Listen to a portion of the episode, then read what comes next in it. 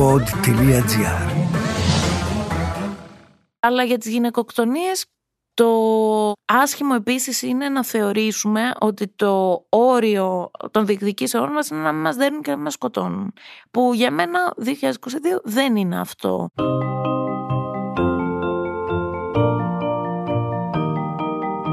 Τι κάνουν οι συγγραφείς όταν δεν γράφουν βιβλία? Πού συναντούν τους ήρωές τους?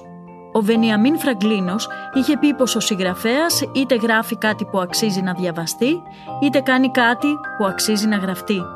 Ας ανακαλύψουμε μαζί τον άνθρωπο πίσω από το βιβλίο στο podcast «Συγγραφής εκτός βιβλίων» με την Κυριακή Μπεϊόγλου.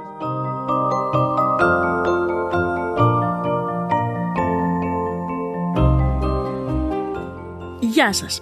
Στο τραπέζι των podcast, στο συγγραφής εκτός βιβλίων, σήμερα έχω νέο αίμα στην ελληνική λογοτεχνία. Και δεν το λέω με την βαμπυρική διάθεση Βίβιαν Στεργίου, αλλά γιατί η αλήθεια είναι ότι η παρουσία σου από το προηγούμενο βιβλίο, το μπλε υγρό, έχει κάνει αίσθηση. Καλώς ήρθες. Γεια σας, καλώς σας βρήκα. Πώς θα πας με τα podcast? Ακούω, ναι. Ακούω, ειδικά στην πανδημία ακούγα πάρα πολύ. Για να έχω παρέα. Ελληνικά ή ξένα? Και από τα δύο. Και ξένα ακούω και ελληνικά, ναι. Είναι ένας ενδιαφέρον τρόπος επικοινωνίας καινούριος. Τι λέει, ποια είναι η άποψή σου? Ναι, είναι ενδιαφέρον. Είναι ωραίο. Λίγο ξεφεύγεις και από την εικόνα που έχουμε συνέχεια γύρω μας. Ακούς μια φωνή χωρίς να τη βλέπεις. Χωρίς να βλέπεις το πρόσωπο που μιλάει. Μ' αρέσει. Επίσης μπορείς να κάνεις και πράγματα άλλα ταυτόχρονα. Αν και ποτέ δεν το κάνω. Δηλαδή λέω θα βάλω αυτό το podcast και θα κάνω γυμναστική και μετά βάζω μπύρα, ξέρω, και κάθομαι. Καλά, το θα κάνω γυμναστική. Εντάξει, είναι και πολύ μεγάλη κουβέντα. Ναι. Πρέπει να πριν το πούμε να το εννοούμε. Είμαστε εδώ με αφορμή τι ξαναλέω, γιατί ήθελα να μιλήσουμε από το προηγούμενο βιβλίο, το Δέρμα, που κυκλοφόρησε πρόσφατα, τώρα πριν λίγες μέρες, από τις εκδόσεις Πόλις, και ομολογώ ότι όταν το διάβασα σκέφτηκα πως να υπάρχει μια φωνή ελληνική, λογοτεχνική, της νέας γενιάς, τονίζω. Είναι σημαντικό αυτό, δεν το λέω γιατί πιστεύω ότι θα μπορούσε να το κάνει ένας μεγαλύτερος, αλλά πιστεύω ότι είναι πολύ δύσκολο να το κάνει καλά ένας καινούριος συγγραφέας. Δηλαδή το δεύτερο βιβλίο είναι εξαιρετικά όριμο, λογοτεχνικά, και δεν ξέρω πώς άρχισε αυτή η διαδικασία να μαζεύεις πάλι ιστορίες στο μυαλό σου. Δεν νομίζω ότι σταμάτησε. Δηλαδή αμέσως μετά τον μπλε υγρό, το οποίο βγήκε στα τέλη του 2017, ξεκίνησε με φυσικό τρόπο πάλι η παρατήρηση. Και προφανώς αυτή τη φορά, ναι, κάπως προσπαθούσα να το κάνω πιο σοβαρά. Υπό ποια έννοια? Όχι να είμαι πιο σοβαροφανής, το αντίθετο, ήθελα να είναι πιο αστείο ως βιβλίο, αλλά ήθελα να το αφιερώσω πιο πολύ χρόνο, να το δουλέψω πιο πολύ, να έχω πιο πολλά αναγνώσματα πριν προχωρήσω να γράψω εγώ με τη σειρά μου κάτι. Οπότε πολύ φυσικά άρχισε. Δηλαδή, πώς να πω, για κάποιον που γράφει δεν σταματάει η διαδικασία του όταν τελειώνει ένα βιβλίο, είναι άνω τελεία αυτό που κάνεις όταν εκδίδεται αυτό που γράψες. Διαβάζοντας λοιπόν αυτές τις ιστορίες στο Δέρμα, αναρωτήθηκα, ποιοι είναι οι φακοί που βλέπει τον κόσμο αυτή η συγγραφέας? Δηλαδή πώς κοιτάς τον κόσμο? Δεν ξέρω, σίγουρα δεν έχω τέτοια αυτοσυνειδητοποίηση. Προσπαθώ να παρατηρώ και να καταγράφω όσο μπορώ ιστορίες που μου φαίνονται ότι είναι ενδιαφέρουσες ή που αλλιώς δεν θα έβγαιναν στην επιφάνεια μερικές φορές. Δηλαδή μου τραβάει το βλέμμα αυτό που είναι λίγο περίεργο, αυτό που θα αμελήσεις να κοιτάξεις περνώντας από κάπου. Η καθημερινότητα με ελκύει γενικά πάρα πολύ. Και το εργαστήρι σου που το έχεις στήσει? Σε ένα δωμάτιο ή σε ένα τραπεζάκι ενός καφέ, πού? Όχι, εντάξει, στην Αθήνα σε ένα δωμάτιο πάντα, εδώ δηλαδή. Όταν είμαι σε κάποια βόλτα στο εξωτερικό ή κάτι τέτοιο, νιώθω κάπως πιο ελεύθερα να κάθομαι σε καφέ, δεν νιώθω τόσο και να σημειώνω. Εδώ νιώθω πολύ ποζέρι να το κάνω, παρόλο που κάθομαι σε καφέ και διαβάζω, εννοείται. Κάθομαι γενικά μόνη μου και παρατηρώ. Απλώς όταν περνάω κάπως στα σύνορα νιώθω και πιο ελεύθερη, επειδή κανείς δεν σε ξέρει και δεν ξέρεις κανέναν, να κοιτάζω σαν περίεργη, με προκλητικό τρόπο γύρω. Και κατά τα άλλα, ναι, νομίζω το εργαστήριό μου είναι εδώ στο σπίτι, στην Αθήνα, γιατί εκεί επεξεργάζεσαι σοβαρά αυτό που έχεις ξεκινήσει στο κεφάλι σου, ενώ περπατάς, ενώ περιπλανιέσαι, οτιδήποτε. Γιατί Δέρμα? Γιατί... Ενώ το δέρμα είναι κάτι πολύ απτό και είναι και ο υποδοχέας όλων των εξωτερικών συναισθημάτων που εισπράττουμε. Ναι, κάπως, δηλαδή ήθελα καταρχάς να υποδηλώσω κάπως ότι αυτό που θα ήθελα, τέλος πάντων, να πετυχαίνω αυτές τις ιστορίες να είναι πολύ γεωμένες. Δηλαδή αυτό που είπα πριν για την καθημερινότητα, το εννοούσα ότι με ενδιαφέρει. Δεν θέλω να είναι, πώς να πω, οι ιστορίες μου κάτι που δεν είναι απτό. Θέλω να μπορεί να τις καταλάβει οποιοσδήποτε, να είναι πολύ κοντά στις εμπειρίες που έχουν οι περισσότεροι άνθρωποι και τέλος πάντων να είναι πολύ μέσα σε αυτό που ζούμε. Το οποίο το κοινό όλων των ανθρώπων είναι ότι έχουμε το σώμα μας που φθήρεται και μετά τελικά, ας πούμε, τελειώνει. Οπότε κάπως έτσι είχα ξεκινήσει γενικά να έχω μια αιμονή με το σώμα στο γράψιμο μου, νομίζω. Και έτσι αυτή η αιμονή οδήγησε και στο δέρμα, ότι είναι όντως αυτό που και καλά σε ξεχωρίζει, ενώ που υποτίθεται ότι θέτει τα όρια του εαυτού σου προς τον έξω κόσμο, αλλά ταυτόχρονα, όπως λέει και το μόνιμο δίηγημα εκεί που λέγεται δέρμα μέσα στη συλλογή, δεν επιλέγει τα ερεθίσματά του, ούτε πότε θα το αγγίξουν, ούτε πότε θα σε προδώσει γιατί θα κοκκινήσει, ούτε πότε, για παράδειγμα, θα αντιδράσει, περνάς, ξέρω εγώ, κάτω από ανθισμένα δέντρα και αντιδρά. Οπότε σε συνδέει με τον κόσμο, πολύ άμεσα, με ένα σωματικό τρόπο. Ήθελα, τέλος πάντων, από τον τίτλο να φαίνεται ήδη ότι αυτά θα είναι διηγήματα που αφορούν το σώμα, τα πράγματα που δεν ελέγχεις στο σώμα σου, όπως μεταξύ άλλων και τη φθορά του ή το πώς το βλέπουν οι άλλοι. Και γενικά μου φάνηκε ωραίος τίτλος, δεν ξέρω. Ναι, και εμένα. Και υπάρχουν και κάποια βιβλία πολύ ιστορικά και εμβληματικά που έχουν τον ίδιο τίτλο και μου αρέσουν πάρα πολύ. Με έναν τρόπο δεν ξέρω, κάπως τα συνδέω ακόμη και με το δικό σου. Περίεργο, ωραίο. Όχι, ξέρεις, γίνονται συνειρμικά κάποια πράγματα, ειδικά ανθρώπων που διαβάζουν πολλά βιβλία. Θα σου έχει τύχει και εσένα, φαντάζομαι. Αλλά μου άρεσε πάρα πολύ αυτή η έννοια του ορίου που έβαλες στο δέρμα μας, και είναι κάτι που με απασχολεί προσωπικά, το πώς μπορούμε να κρατήσουμε τον έσω εαυτό αλόβητο από ό,τι μας περιβάλλει. Εσύ πώς τα καταφέρνεις? Τα καταφέρνεις?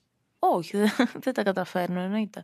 Εγώ γενικά συνήθως είμαι πολύ ανοιχτή στα εξωτερικά ερεθίσματα.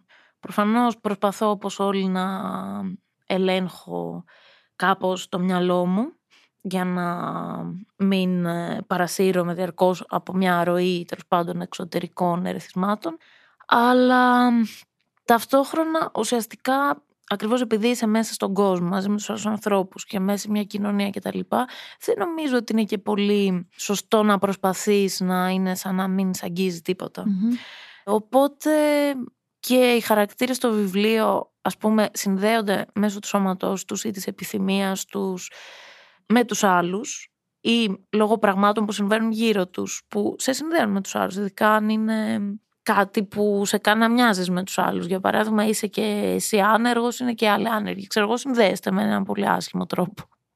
Οπότε, παρόλο που συμβαίνει αυτό, ταυτόχρονα μέσα τους προσπαθούν να βρουν την ελευθερία τους, έτσι εννοείται, ή να βρουν τι θέλω να κάνω αυτή στη ζωή. Αυτό δημιουργεί μια ένταση. Δηλαδή, από τη μία πρέπει να χαράξεις το δικό σου δρόμο, αλλά από την άλλη πρέπει να το χαράξεις μέσα σε μια κοινωνία. Και να μην είσαι αυτό που λένε τα self-help βιβλία, αυτός που αγαπάει μόνο τον εαυτό του και που προχωράει και που δεν τον νοιάζει τίποτα. Αυτά τα βιβλία τα μισώ. Δεν τα καταφέρνω ποτέ να κάνω αυτά που λένε. Σίγουρα, ναι. Καλό είναι αυτό, να μην καταφέρεις να κάνεις αυτά που λένε. Οπότε, ναι, και εγώ ζω μέσα σε αυτή τη σχέση μεταξύ, από τη μία, της προσπάθειας να είσαι ελεύθερος, γιατί η κοινωνία, η οικογένεια ή οι θεσμοί άλλοι μπορεί να βιώνονται σε κάτι πάρα πολύ καταπιεστικό. Εγώ συνήθως έτσι το βιώνω. Αλλά ταυτόχρονα δεν μπορείς να, νομίζω εγώ, να πεις αναχωρώ, γεια σας, μπαίνω στον ιστορικό μου κόσμο και κάνω όλη μέρα γιόγκα και κρίσταλα και είμαι μια χαρά. Αυτό, κάπως αυτή την ένταση την αναγνωρίζω δηλαδή και είναι ενδιαφέρουσα. Δεν νομίζω ότι λύνεται εύκολα αυτό το θέμα.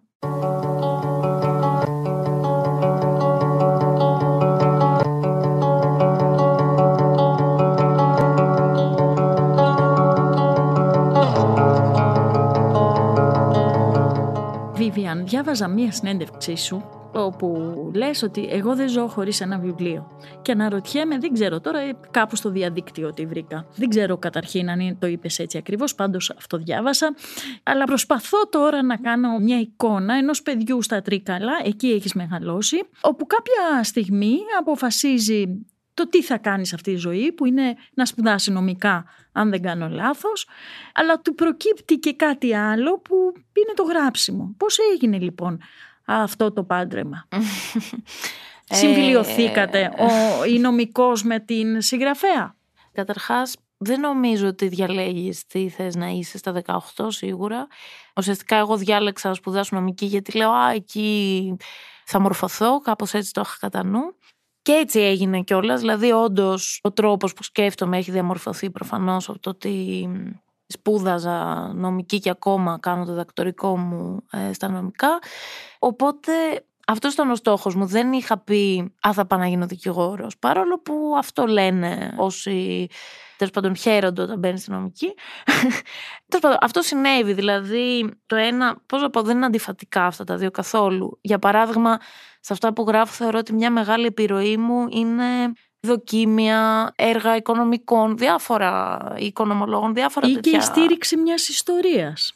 Ναι, δηλαδή. Το πόσο στέκεται. Δεν βλέπω ότι, για παράδειγμα, το να σπουδάσεις μια επιστήμη σε απομακρύνει από το συγγραφικό σου κομμάτι, αντίθετα σε βοηθάει. Δηλαδή αποκτάς κάποια εργαλεία για να καταλαβαίνεις τον κόσμο με κάποιο τρόπο, τα οποία μετά μπορεί να τα αμφισβητήσεις εννοείται ως εργαλεία κατανόησης του κόσμου, αλλά είναι ένα πρώτο βήμα, κεφαλαιώδες πούμε για ένα παιδί. Τώρα κατά τα άλλα, προφανώς από όταν ήμουν μικρή στα Τρίκαλα διάβαζα, δηλαδή είχε γράψει η μαμά μου στη Δημοτική Βιβλιοθήκη εκεί πέρα που νομίζω ακόμα υπάρχει και έχει βελτιωθεί. Καλά, ζείτε και σε μια πόλη πρότυπο, έτσι. Να το... δεν ξέρω. Καταρχάς εγώ δεν ζω εκεί εδώ και πόσα, 12 χρόνια. Μεγάλωσες. Αλλά... Καλά, δεν τη βιώνουν έτσι νομίζω οι άνθρωποι, αλλά τέλος πάντων να το πούν αυτοί αν είναι, δεν θα μιλήσω. Εμείς οι ξενομερίτες ακούμε ότι γίνονται ωραία πράγματα εκεί στα Τρίκαλα. Οπότε τέλος πάντων υπήρχε μια δημοτική βιβλιοθήκη που ήταν δωρεάν προφανώς και μπορούσε να καθίσει εκεί πέρα και να διαβάσει σου κατέβει. Και από όταν απέκτησα αυτή την κάρτα της Δημοτικής Βιβλιοθήκης, πήγαινα πάρα πολύ εκεί. Μετά, εντάξει, στη νομική συνέχισε αυτό με τις βιβλιοθήκες. Ήταν ένας τόπος που ένιωθες ασφάλεια, η βιβλιοθήκη. Φυσικά. Το μοιράζομαι και εγώ μαζί σου, γιατί συνέβη και σε μένα. Ναι, σε όποιο μέρος και να πάω, μέσα σε μια βιβλιοθήκη νιώθω οικειότητα, δεν ξέρω, δηλαδή... Και στο μεταπτυχιακό στην Ολλανδία ένιωθα πιο πολύ σπίτι μου μέσα στη βιβλιοθήκη παρά στο σπίτι που έμενα. Ένιωθα ότι εδώ είναι ένας τόπος που μου πάει με κάποιο τρόπο, δεν ξέρω. Βέβαια και με τις νομικές σπουδές αλλά και με άλλες σπουδές που είναι κάπως έτσι περιζήτητες να το πω. Υπάρχει ο κίνδυνος αν σπουδάζεις πάρα πολλά χρόνια και είσαι κλεισμένος σε μια, ή κλεισμένη σε μια πολύ ωραία βιβλιοθήκη να χάσεις και επαφή. Ναι, με να τον κόσμο γύρω σου. Αυτό φοβόμουν πάντα, ας πούμε, για το γράψιμο, επειδή ήθελα να είναι μέσα στην καθημερινότητα. Φοβόμουν πάρα πολύ μη καταντήσω να γράφω όπως γράφουν αυτοί οι πανεπιστημιακοί που γράφουν τρισάθλια, λογοτεχνία εννοώ. Ασυχνά και τα ακαδημαϊκά τους είναι χάλια. Οπότε δεν ήθελα με τίποτα να το πάθω αυτό. Άρα προσπαθούσα να κάνω ένα συνδυασμό βιβλιοθήκη, σχολή, μπαρ, για να μην... Παρόλο που πιστεύω ότι υπήρχε μια φάση ζωής μου που δεν είχα πολύ επαφή. Ναι, είχα κλειστεί τη βιβλιοθήκη. Αλλά ναι, κάπως έτσι δεν βρίσκω καμία αντίφαση ανάμεσα στο να κάνεις σπουδές και να γράφεις κιόλας, έτσι, λογοτεχνία. Ξέρεις, ένας άλλος λόγος που ήθελα πολύ να μιλήσουμε είναι γιατί παρακολουθώ το δημόσιο λόγος σου. Τα κείμενά σου και... κάποιες φορές λίγες και τις αναρτήσεις σου στο Facebook. Και βρίσκω μία γυναίκα στην ηλικία σου με μια ιδιαίτερη φωνή, παρεμβατική όταν πρέπει, Και δεν ξέρω αν αυτό, το να λες τη γνώμη σου, κάποιες φορές κοστίζει κιόλας. Ναι, ούτε εγώ ξέρω. Σίγουρα κοστίζει μάλλον. Θα έλεγα ότι δεν το σκέφτομαι, αυτό εννοώ. Αλλά εντάξει, όλα κοστίζουν που λέει και ο Μίλτον Φρίντμαν, τίποτα δεν είναι δωρεάν. Το πιστεύω αυτό, ότι κοστίζει, αλλά από την άλλη δεν θεωρώ ότι ο ρόλος κάποιου, τέλος πάντων, που γράφει είναι να κάθεται σιωπηλά μέσα σε μια βιβλιοθήκη, όπως είπαμε πριν για παράδειγμα, και να λέει τι ωραία περνάω εδώ πέρα. Γιατί για μένα αυτό είναι και λίγο σαν ναρκωτικά. Δηλαδή μπορείς να κλειστείς εκεί μέσα και να περνάς τέλεια. Και άμα βρεις και καμία χρηματοδότηση για πολλά χρόνια, ας πούμε, για έρευνα, πραγματικά είναι γιόλο. Δεν σημαίνει τίποτα. Ειδικά αν, ξέρω εγώ, είναι μια χώρα στο εξωτερικό με ωραίο κάμπους, μπορείς πραγματικά να είσαι στον κόσμο σου και να νιώσεις και ότι κάνεις κάτι χρήσιμο κοινωνικά, που αμφισβητείται. Οπότε πιστεύω, για παράδειγμα, και κάποια πράγματα δεν μπορώ να κρατήσω τη γνώμη μου μέσα στον οργανισμό μου και θέλω να την πω. Σίγουρα όλες οι απόψεις μου είναι προσωρινές, δηλαδή μπορούν να αλλάξουν στην πορεία. Για κάποια πράγματα έχω κάποιες σιγουριές που τις αμφισβητώ διαρκώς, εννοείται, αλλά εκείνη την ώρα που γράφω νιώθω κάπως σίγουρη να το πω. Εντάξει, δεν καταλαβαίνω, ας πούμε, γιατί ενώ γίνονται τόσα γύρω μας, ξέρω εγώ, συνήθως γράφω για θέματα, ας πούμε, δικαιωμάτων ή για το περιβάλλον κτλ. Δεν καταλαβαίνω γιατί να μην χρησιμοποιήσω, αν μπορώ να γράψω καλά, αυτή τη δύναμη, αν την έχω, για να πω ότι, ας πούμε, θεωρώ ότι οι γυναίκες σε αυτή τη χώρα είναι μια κατηγορία τελείως ρηγμένη, το περιβάλλον πάει κατά διαόλου, διάφορα τέτοια πράγματα. Ξεχωρίζω έτσι τώρα, πολύ πρόχειρα σκέπτομαι, δύο περιπτώσεις. Του Ζακ και των γυναικοκτονιών που τον τελευταίο καιρό είναι τσουνάμι στη χώρα. Πάντα ήταν, αλλά έχουν πάρει και μεγαλύτερο εύρος στα μέσα μαζικής ενημέρωσης. Πλέον ασχολούνται. Πουλάει, δεν ξέρω. Είναι προσωρινό, πάλι δεν ξέρω. Ναι, φοβάμαι ότι είναι πάρα πολύ επειδή πουλάει. Δηλαδή να γίνει μια συζήτηση. Βλέπω γενικώς τα μέσα που τα παρακολουθώ και δεν τα παρακολουθώ. Δηλαδή πλαγίως κοιτάζω, δεν θέλω και να σε ρουφήξει αυτή τη μαύρη τρύπα τους. Ναι, πραγματικά. Αλλά νομίζω ότι πουλάει πάρα πολύ το αστυνομικό ρεπορτάζ, όπως θα λέγαμε, και φοβάμαι ότι οδηγεί σε ένα, ας πούμε, οι πολίτες εμπεδώνουν μια ιδέα ότι, για παράδειγμα, έλα μωρέ το τεκμήριο αθωότητας, αυτός το έκανε, που είναι πολύ κόντρα στο κράτος δικαίου και διάφορα τέτοια. Δηλαδή, ναι, είναι πολύ επικίνδυνο να μαζεύεται ο κόσμος και να θέλει την άμεση τιμωρία, ας πούμε, κάποιου που φέρεται ως δράστη ενός εγκλήματος. Όλα αυτά δεν μ' αρέσουν. Αλλά για τις γυναικοκτονίες, το άσχημο επίσης είναι να θεωρήσουμε ότι το όριο των διεκδικήσεών μας είναι να μην μας δέρνουν και να μην μας σκοτώνουν. Που για μένα 2022 δεν είναι αυτό το ταβάνι, αν είναι δυνατόν, των διεκδικήσεων. Ειδικά όταν βλέπω μια βουλή που έχει μέσα κυρίως άντρες και μια συγκεκριμένης ηλικίας άντρες και ενός συγκεκριμένου στυλ, ή μια κυβέρνηση που έχει πόσες, 4 γυναίκες, δεν θυμάμαι πώς έχει. Νομίζω ότι άλλη είναι η στόχευση, ας πούμε.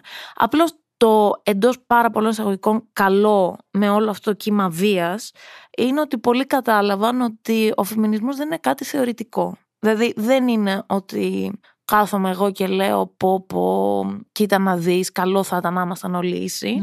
Είναι κάτι που μας αφορά άμεσα, δηλαδή είναι η ζωή μας. Είναι η κάθε μέρα μας. Είναι το αν, ας πούμε, θα νιώσουμε απειλή, αν κάθονται δίπλα μας άντρες, ξέρω εγώ, που φαίνονται κάπως βίαιοι ή που μας αγριοκοιτάζουν. Νομίζω ότι αυτό δεν έχει γίνει γνώση και αίσθημα των γυναικών στην Ελλάδα. Δηλαδή, νομίζω ότι η δουλειά εκεί πρέπει να γίνει.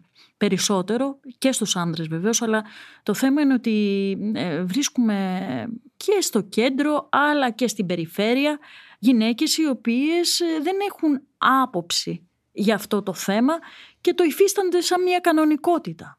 Ναι, σίγουρα υπάρχουν πολλές γυναίκες που παραβλέπουν τις ίδιες τις συνθήκες της δικής τους ζωής και δικαιολογούν τα δικαιολόγητα, αλλά και έχουν φυσικά την ευθύνη, την ηθική ευθύνη των επιλογών τους στη ζωή τους και των απόψεων τους τελικά.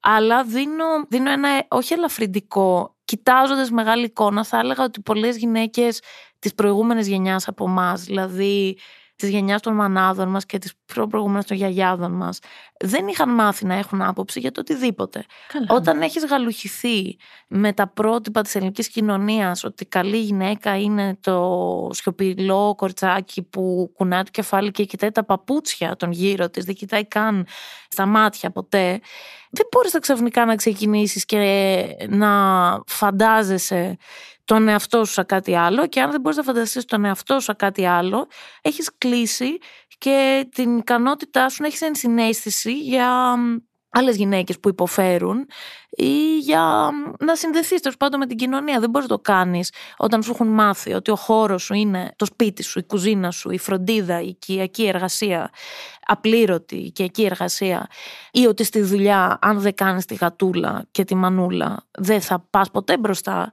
Και σε δουλειές πολύ υψηλού κύρους. Δηλαδή, εγώ για να βιοποριστώ παλιότερα είχα δουλέψει, ας πούμε, και ως δικηγόρος, που είναι ένα επάγγελμα που έχει πάρα πολλές γυναίκες. Όπως και στα δικαστήρια είναι κυρίως γυναίκες. Και εκεί βλέπεις γυναίκες με εξουσία, που ακόμα όμως δεν έχουν μάθει να φέρονται ως άνθρωποι με εξουσία, με τις ευθύνες που έχει αυτό και με όλες τις συνέπειες που μπορεί να έχει αν είσαι πρότυπο, για παράδειγμα, για μια κοινωνία. Αλλά και αυτό. Για παράδειγμα, μια γυναίκα, όπως τώρα είναι η πρόεδρος της Δημοκρατίας που είναι γυναίκα, μια γυναίκα όταν καταλαμβάνει μια θέση, πέφτουν πάλι πάνω της ένα τσουνάμι προσδοκιών. Mm-hmm. Ότι εσύ είσαι πρότυπο, εσύ είσαι σύμβολο, είσαι η Μισέλ Ομπάμα, πρέπει κάπως να φερθείς. Οπότε είναι πάρα πολύ δύσκολα πεδία αυτά για την κάθε μια. Νομίζω ότι η λύση είναι σε όλους τους χώρους να έχουμε ακόμα πιο πολλές γυναίκες με δύναμη, ώστε σταδιακά να ισορροπήσει κάπου αυτό το πράγμα, όπου από τη μία μας βλέπουν σαν πιθανά θύματα βίας και από την άλλη σαν κάποια που όταν γίνει δικαστής, επιχειρηματίας, πρέπει να κουβαλήσει τον κόσμο στους ώμους της. Ενώ καλά, ναι, δεν το προσδοκούν αυτό από έναν άντρα. Ναι. Ότι έγινε αυτό CEO, για να δούμε έτσι. Τι θα κάνει. Ανά πρώτο λάθος. Πετάξτε το στην πέτρα, δεν διαχειρίζεται καλά ο Τζεφ Μπέζος στην εταιρεία του. Δεν το ακούς αυτό. Ναι, ναι. Ισχύει αυτό. Γιατί πάλι διηγήματα και όχι ένα μυθιστόρημα? Δεν ξέρω, έτσι μου βγήκαν, παρόλο που έχουν συνδέσεις νομίζω ότι έχουν συνδέσεις μεταξύ τους, έτσι ήταν το σχέδιο τουλάχιστον. Δεν το φαντάστηκα σαν μυθιστόρημα, τέλος πάντων, αυτό το υλικό. Δεν ξέρω ακόμα αν μπορώ να γράψω μυθιστόρημα, θα προσπαθήσω ίσως στο μέλλον, αλλά δεν βλέπω και το διήγημα σαν προθάλαμο, να το πω έτσι, για να γράψει μυθιστόρημα αντί και καλά. Δηλαδή, μ' αρέσει αυτό ότι πρέπει να προλάβεις να τον συγκινήσεις τον άλλο μέσα σε λίγες σελίδες, να προλάβεις να του προκαλέσει έκπληξη και ότι μετά ο χαρακτήρας χάνεται από μπροστά. Βέβαια, του. Και στην Ελλάδα έχουμε παράδοση στο διήγημα, δηλαδή είμαστε αρκετά δυνατοί, όχι τόσο πολύ στο μυθιστόρημα, αλλά εντάξει, έχουν γίνει και πολύ σοβαρές προσπάθειες. Πέρα από το συγγραφικό, το επαγγελματικό μέρος, βλέπω απέναντί μου μια γυναίκα νέα, η οποία φαντάζομαι ότι ζει και αυτή τις αβεβαιότητες της μέσα στο τοπίο της μεταπανδημικής περίοδου. Ας ελπίσουμε ότι είναι. Και δεν ξέρω αν σου πρόσθεσε περισσότερους φόβους αυτή η ιστορία. Ναι, φυσικά και μου έβαλε πάρα πολλούς φόβους, γιατί μου ενέτεινε κάποιες ανησυχίες έτσι κι αλλιώς που είχα. Για παράδειγμα, φαίνεται και από τα διηγήματα, ας πούμε, του Δέρματος, έχω αυτή την αιμονή με τη τεχνολογία, ναι, που είναι πάλι υπολογικό. Αν σκεφτείς ότι γεννήθηκα το 92, άρα από όταν άρχισα να καταλαβαίνω τον εαυτό μου, στα 20 ξέρω εγώ, η τεχνολογία ήταν πανταχού παρούσα. Το 2011, δηλαδή 12, που κάπως έχεις... Η γενιά του διαδικτύου. Ναι, που έχεις μια αυτοσυνείδηση. Η αυτοεικόνα σου είναι ήδη... Έχει πάνω 1000 φίλτρα. Υπάρχουν ήδη στο ίντερνετ φωτογραφίες σου από το γυμνάσιο. Καλά, στην πενθήμερη. Δεν ξεφτύλα. Ας κάνουμε πως δεν τις βλέπουμε. Ναι, όχι, το χειρότερο είναι ότι εμείς έχουμε συνηθίσει τόσο πολύ σε όλα αυτά που... Έχουμε καταντήσει να βγάζουμε βίντεο, πράγματα που λέω Κοίτα να δεις, ο άλλος ανεβάζει βίντεο τον εαυτό του σε αυτή την κατάσταση. Mm. Και φαίνεται πολύ φυσιολογικό. Μετά παίρνεις και 1.000 καρδούλες και λες, μα είναι. Πολύ φυσιολογικό που τα ανέβασα. Τέλος πάντων, οπότε υπάρχει αυτό το κόλλημα που έχουμε την τεχνολογία, έτσι. Γιατί είναι μέσα στη κάθε μέρα μου εδώ και πολλά χρόνια και τον γύρω μου. Με την πανδημία τρόμαξα με αυτό, με την τεχνολογία πάρα πολύ. Δηλαδή. Είναι φοβερός, σαν να ζούσαμε στο Matrix εντελώς. Ναι, και μου φαινόταν περίεργο πώς εισήχθησαν διάφοροι τρόποι σκέψης που εμένα μου φαίνονται λίγο, πώς λένε, ολιστερή πλαγιά, slippery slope. Ναι. Δηλαδή ότι ξεκινάμε από το ότι θες να κάνουμε, ξέρω εγώ, ένα Zoom meeting και θα έχεις πρόσβαση στο σπίτι μου ουσιαστικά. Καλά, ναι, είναι. Και μετά πάμε σε πιο creepy καταστάσεις που σου λέει άλλος, γιατί να βρεθούμε από κοντά, δεν έχεις Webex, δεν ξέρω τι, δεν έχεις.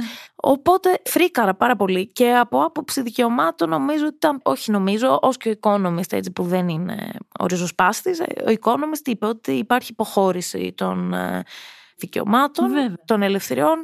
Οπότε τέλος πάντων δεν ξέρω, αυτή η φάση που πάει με την τεχνολογία είναι πολύ ενδιαφέρον, δυστυχώς, θέμα. Εκεί τρόμαξα πάρα πολύ, δηλαδή και με την επιτήρηση που επιβλήθηκε, που δεν μου άρεσε καθόλου, δηλαδή υπέφερα πάρα πολύ. Παρόλο που πολλές μέρες μου μοιάζουν lockdown, είναι άλλο να το έχω διαλέξει εγώ. Σωστά. Δηλαδή, και αλλιώς να σου το επιβάλλουν. Ναι, νιώθω ανώτερη ηθικά όταν μόνη μου λέω θα κλειστώ σπίτι 10 μέρες. Μα είναι γεγονός αυτό. Ξέρεις, με κάλεσαν να μιλήσω σε ένα μαθητικό συνέδριο πρόσφατα, πολύ πρόσφατα, και τα παιδιά από πολλές πόλεις και από το εξωτερικό, αυτό που με ρωτούσαν περισσότερο είναι τι πιστεύω για το θέμα του έρωτα μέσω διαδικτύου, που φαίνεται να ήταν η μοναδική τους διέξοδος μέσα σε αυτή την πανδημία. Δεν θέλω να μπω το τι συμβαίνει με τους μεγάλους, θα μπω όμως αυτές τις εφηβικές ηλικίες. Και με ρώταγαν αν αυτό είναι αληθινό, αν αυτό είναι θεμιτό. Δεν είχα απαντήσεις. Εσύ τι πιστεύεις? Ούτε εγώ έχω. Σίγουρα το να κολλήσεις με κάποιον ή κάποια λόγω των μέσων, μεταξύ άλλων που χρησιμοποιεί, τεχνολογικών μέσων, είναι κάτι που γίνεται σε όλους, πιστεύω. Σε όλους. Είναι κάτι που γίνεται. Για παράδειγμα, έχω 2-3, δεν θυμάμαι πόσες ιστορίες μέσα στο Δέρμα, που κάποιος έχει πάθει αιμονή με κάποιον ή κάποια από απόσταση, που από τη μία νομίζει ο ένας, ας πούμε, αυτό το διήγημα, ξέρω εγώ, που ο Μέγας Αλέξανδρος στο Λονδίνο. Είσαι εσύ στο Λονδίνο, είναι άλλη στην Κεσαριανή. Ναι, αλλά αυτό είναι πραγματικά. Πολύ εύκολα μπορείς να νιώσεις ότι είστε πάρα πολύ κοντά, να ζεις τη ζωή σου σαν να έχεις κάποιο είδους σχέση μες στο κεφάλι σου. Ναι. Και να το νιώθεις κάτι πάρα πολύ ρεαλιστικό, ότι είσαι δεσμευμένος, ότι έχεις μια στήριξη αν τη χρειαστείς, και η στήριξη τι θα είναι? Ένα inbox ή ένα story. Αλλά δεν νομίζω ότι είναι εύκολο να πει κάποιος πώς επιδρά στο μυαλό μας όλο αυτό. Α, ότι γίνεται. Δηλαδή, προφανώς. Το θέμα είναι τι γίνεται όταν αυτό καταραίει. Δηλαδή, όταν όλα αυτά καταρρεύσουν, όταν αυτό το αφήγημα, όλη αυτή η ιστορία καταρρεύσει. Τότε είναι τι γίνεται. Εκεί είναι η καλή σφαίρα. Εκεί είναι αστείο. Δηλαδή, εμένα αυτό μου άρεσε. Σε αυτό το διήγημα γέλαγα και όταν το έγραφα εγώ, ξέρω εγώ, γιατί ήμουν σε φάση. Είναι πολύ, πολύ αστείο να είσαι στο εξωτερικό, να μην έχεις κοινωνική ζωή, και να νομίζεις ότι αν χρειαστείς κάτι υπάρχει κάποιος για σένα, που η σύνδεσή σας είναι το Facebook, το Instagram, το TikTok, ξέρω εγώ.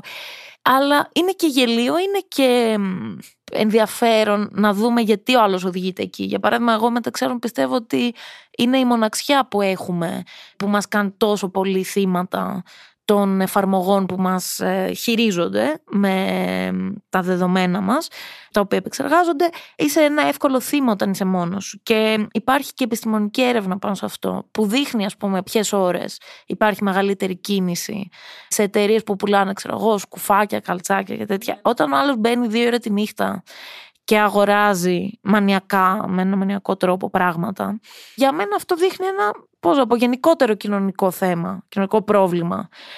Ή όταν βλέπουμε τώρα με το OnlyFans, ας πούμε, που μπορείς να παρακολουθείς τον άλλο σαν να είναι ο προσωπικός σου πορνοστάρ. Είναι τρομερό. Είναι πολύ ενδιαφέρον, ναι. Δηλαδή, είναι ως παντρεμένος, αλλά έχει και μια κάμερα και λέει, γιατί να μην βγάλω λεφτά έτσι. Και γίνεται sex worker, στα 50 του, μέσω διαδικτύου. είναι και πολύ αληθινό, γιατί τα λεφτά στο τέλος είναι αληθινά που θα πάρεις και κάποιοι άνθρωποι έχουν βγάλει αδιαπνόητα ποσά από αυτό.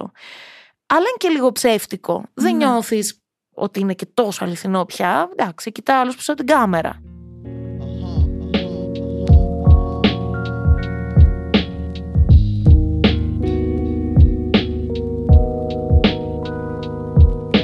Δεν ξέρω πού μπορεί να φτάσει ο άνθρωπος. Δηλαδή με φοβίζει λιγάκι το σκοτάδι του και οι προθέσεις του.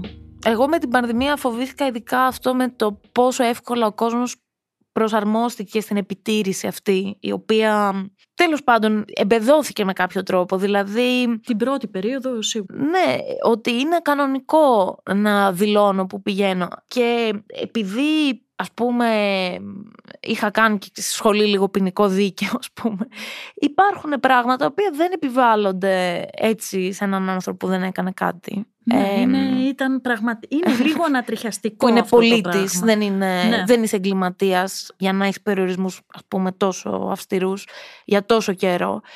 Και αν δεν τα συζητήσουμε και όλα αυτά και κάνουμε ότι έλα μωρέ, εντάξει, πέρασε, την κρινιάζεται, μετά θα υπάρχουν κοινωνικές εντάσεις που θα λέμε από πού ήρθαν και θα είναι... Και υπάρχει και ένα προηγούμενο πολύ σοβαρό που πλέον έχει δημιουργηθεί.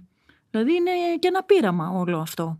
Με τρόμαξε και εμένα πάρα πολύ, αλλά με τρόμαξε πολύ και ο ιός, διότι και ανθρώπους έχασα και είδα τη φρίκη γύρω μου. Όμως η φρίκη συνεχίζεται με έναν πόλεμο. Πώς βλέπεις όλη αυτή την ιστορία στην Ουκρανία που είναι πάρα πάρα πολύ κοντά μας? Δεν έχω λόγια για αυτό το πράγμα. Προφανώς είναι φρικτό, ναι, πεθαίνουν πάλι άνθρωποι, εννοείται, σκοτώνονται μάλλον για την ακρίβεια. Το παρακολουθώ μεν από τη μία, γιατί θεωρώ ότι δεν είναι λύση να λες ότι μου χαλάει η μέρα με τις ειδήσεις. Ναι, σωστά.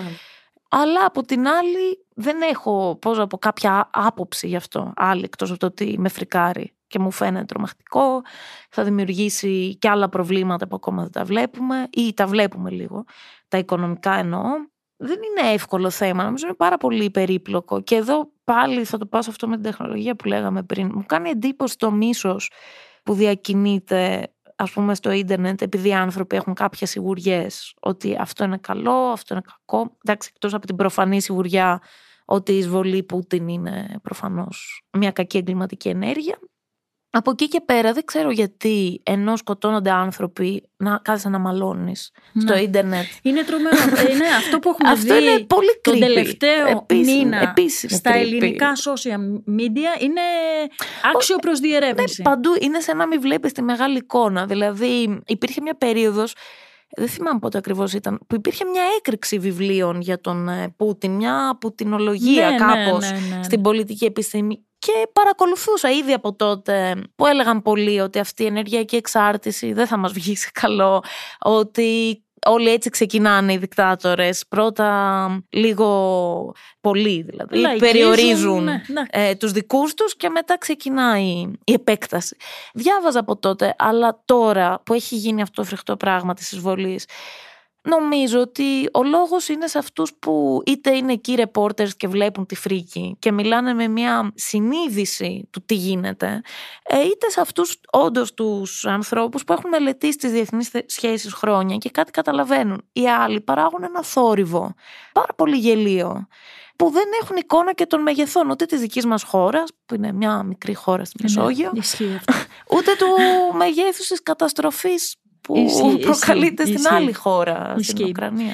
Πιθανότατα αυτό το podcast θα παίξει την Κυριακή του Πάσχα. Και εντάξει, θυμάμαι το Πάσχα στο χωριό με του Σουρούνι και άλλα βιβλία που έχουν περιγράψει αυτή την φοβερή γιορτή. Όμως είναι και μία έξοδος προς την Άνοιξη, σε μία διάθεση να δούμε λίγο τα πράγματα πιο φωτεινά. Εσύ τι πρόκειται να κάνεις, έχεις σχέδια? Το Πάσχα... Έχω σχέδια να το περάσω χαλαρά, ξέρω εγώ, μάλλον θα μοιάζει πολύ με τις άλλες μέρες και θα είναι έτσι κάποιο χαλαρό διάβασμα, δεν ξέρω, κάπως έτσι. Τώρα, ναι, καλά, λογικό είναι να είναι Άνοιξη και να είμαστε λίγο χαρούμενοι επιτέλους. Γιατί είναι και η πρώτη Άνοιξη που είναι κάπως πιο φυσιολογική από το προνόμιο, ας πούμε, της χώρας μας που δεν είναι σε εισβολή, δεν... Υπ' αυτή την έννοια. δεν νομίζω ότι πρέπει να νιώθουμε και ενοχές, ξέρω εγώ, που πρώτη φορά μετά από 2 χρόνια μπορούμε, για παράδειγμα, χωρίς απίστευτους περιορισμούς ή τόσο μεγάλο φόβο, τέλος πάντων, να δούμε κάποιους ανθρώπους. Γιατί βλέπω και εκεί ένα πλήγμα στο ότι αποσυνδεθήκαμε από ανθρώπους. Όλοι έχασαν ανθρώπους. Μεγάλη ιστορία. Ναι, δηλαδή κάποιοι έχασαν επειδή αρρώστησαν και τα λοιπά, που είναι πολύ θλιβερό, αλλά χάλασαν και πάρα πολλές σχέσεις, φιλίες και όλα αυτά, με όλα αυτά που έγιναν. Άρα νομίζω υγιές είναι, αν και δεν μ' αρέσει η λέξη, αλλά τέλος πάντων. Μήπως να πούμε φυσιολογικό. Ούτε αυτή η λέξη περίεργη. Ναι, και αυτό τι είναι φυσιολογικό και τι αλλά, δεν είναι. Ναι, νομίζω ότι είναι καλό κάποιος, ξέρω εγώ, επιτέλους να πει θα κάνω ένα κανονικό Πάσχα κάπως και θα χαρώ την Άνοιξη μετά από 2 χρόνια στη Λακκούβα μέσα. Για την καινούργια χρονιά οι στόχοι έχεις βάλει? Δηλαδή να φτάσει το Δέρμα, να φτάσει πού? Όχι, δεν βάζω τέτοιους στόχους. Δεν γράφω και λέω πόσο θέλω αυτό να... Θες να πεις ότι δεν σκέφτεσαι πώς θα υποδεχθούν οι αναγνώστες, οι άνθρωποι τις ιστορίες? Γενικά είναι σε στάδια αυτή η διαδικασία κάπως, τώρα πάμε στο κούφιο κεφάλι μου, όπου όταν γράφω πρώτη φορά ή δεύτερη φορά τα διηγήματα, που μερικά από αυτά θα πεταχτούν, δεν θα επιβιώσουν, δεν σκέφτομαι τίποτε άλλο εκτός από το να τα γράψω. Δηλαδή ακριβώς επειδή έχω πείσει τον εαυτό μου ότι αυτά δεν θα τα κάνεις κάτι, θα τα σκίσεις, γράφω όντως ό,τι μου κατέβει. Και μετά, αφού περάσουν συνήθως κάποια διαστήματα τέλος πάντων και έχω μια δέσμη διηγημάτων, μετά αρχίζουν αυτές οι σκέψεις ότι αυτό θα πει κάποιος αυτό ή ο άλλος εκείνο, που αυτές τις σκέψεις δεν τους αφήνω χώρο τέλος πάντων μες στο κεφάλι μου, γιατί νομίζω ότι είναι πολύ επικίνδυνο για έναν συγγραφέα, για μία συγγραφέα να το κάνει αυτό, δηλαδή να λέει για να δω τι θα πει η Κυριακή, τώρα μιλήσαμε, να σου δώσω χώρο εγώ μες στο κεφάλι μου την επόμενη φορά που θα γράφω και να πω θα αρέσει αυτό το διήγημα στην Κυριακή, θα με ξανακαλέσει στο podcast της. Ναι, εντάξει. Ή vlogger, δεν ξέρω τι θα είσαι στο μέλλον. Δεν μιλώ για τους ανθρώπους που ασχολούνται με την κριτική ή την παρουσίαση βιβλίων. Μιλώ για τους ανθρώπους που παίρνουν να διαβάσουν το βιβλίο. Αυτό το ανώνυμο κοινό που κάποιες φορές... μπορεί να είναι και κάποιοι από τους ήρωές σου. Αυτό ισχύει. Εννοείται ότι υπάρχουν άτομα στον περίγυρό μου που μερικές φορές σκέφτομαι τι θα πει όταν θα το δει. Αλλά ούτε... Τώρα θα ακουστώ sociopath. Ούτε σε αυτό αφήνω πάρα πολύ χώρο. Δηλαδή λέω τι κάνεις τώρα εσύ, χωρίς την ελευθερία σου, τη σκέψη σου, ξέρω εγώ, σε αυτό το άτομο, και άρα... θες να πεις κάτι και δεν το λες γιατί θα έχει αυτές τις συνέπειες. Σκέφτομαι πιο πολύ επί της αρχής, είναι αυτή μια ωραία ιστορία? Είναι ωραία αν θεωρώ εγώ ότι είναι, που σε μισό χρόνο δεν θα θεωρώ ότι είναι, συνήθως έτσι γίνεται. Λέω ωραία, δεν με νοιάζει, αλλά ταυτόχρονα δεν είμαι τελείως τρελή και μερικές φορές πριν στείλω, ας πούμε το έκανα αυτό στο Δέρμα, πριν στείλω στον εκδότη τα διηγήματα, τα είχα στείλει σε κάποια άτομα στον περιγυρό μου να μου πούνε πώς τους φαίνονται. Ναι, μπορώ να το καταλάβω αυτό. Ναι, τώρα κατά τα άλλα άτομα από τον περιγυρό σου μπορείς να χάσεις και για άλλους λόγους άμα γράφεις, όχι μόνο επειδή τους κλέβεις τις ιστορίες και τις φράσεις, αλλά και επειδή έχεις μια καθημερινότητα που είναι λίγο του τρελού επιστήμονα. Υπό ποια έννοια? Πώς να πω, όλοι θέλουν κάπως μέσα στο κεφάλι τους να κάνουν παρέα με δημιουργικούς ανθρώπους, δηλαδή λένε τι ωραία, έχω πολλούς φίλους καλλιτέχνες, αλλά στην πράξη μπορεί να μην αντέχει σαν φίλος ή φίλη ότι εγώ έχω κλειστό το κινητό το πρωί. Ναι. Και να σε χάσω από εκεί. Εντάξει. Να μου έρθει από εκεί. Είναι λίγο ανώριμος ο λόγος για να χάσεις κάποιον αυτό. Δηλαδή μια τέτοια αντίδραση, συμπεριφορά, επειδή ας πούμε μπορεί να δουλεύει πολλές ώρες. Ή ότι εσύ θα θες να κλείνεσαι, να το πω έτσι. Που είναι αναγκαίο όμως, ακριβώς για να μην σκέφτεσαι τι θα πούν οι άλλοι. Μερικές φορές είναι αναγκαίο να μην μιλάς και με πολλούς άλλους για μια περίοδο που γράφεις. Ναι. Και μετά, εντάξει, όταν εκδίδεται κάτι, ανοίγεσαι προφανώς. Είσαι έκθετος, έτσι, και έκθετη. Και ανοίγεσαι στο ενδεχόμενο ο καθένας σου πει οτιδήποτε για αυτό που έγραψες. Αλλά πλέον δεν είναι τόσο επικίνδυνο, γιατί δεν μπορείς να το πάρεις πίσω. Τώρα δημοσιεύτηκε. Ναι, σωστό και αυτό. Και το σίγουρο είναι ότι οι ιστορίες στο Δέρμα, πέρα από ενδιαφέρουσες, είναι και ένα δείγμα μιας νέας λογοτεχνικής φωνής που έχει κάνει, όπως είπαμε, αίσθηση από το προηγούμενο βιβλίο, το «Μπλε υγρό», κυρίως για την αμεσότητα που είχαν οι ιστορίες αυτές. Ένας με παράξενος συνδυασμός ρεαλισμού και καινούριας εσωτερικής φωνής. Και Βίβιαν, σε ευχαριστούμε πάρα πολύ που ήσουν στο Συγγραφής Εκτός Βιβλίων. Καλό Πάσχα. Ευχαριστώ. Καλό Πάσχα να πω και σε εσάς, και με την ευχή η αλληλεγγύη και η κατανόηση να μην είναι μόνο λέξεις, αλλά να καταλάβουμε και την ουσία τους.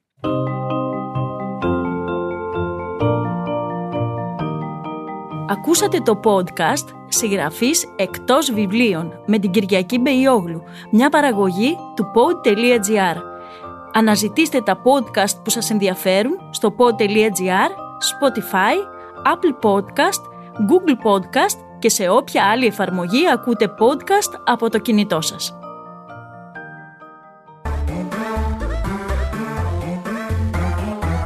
Pod.gr.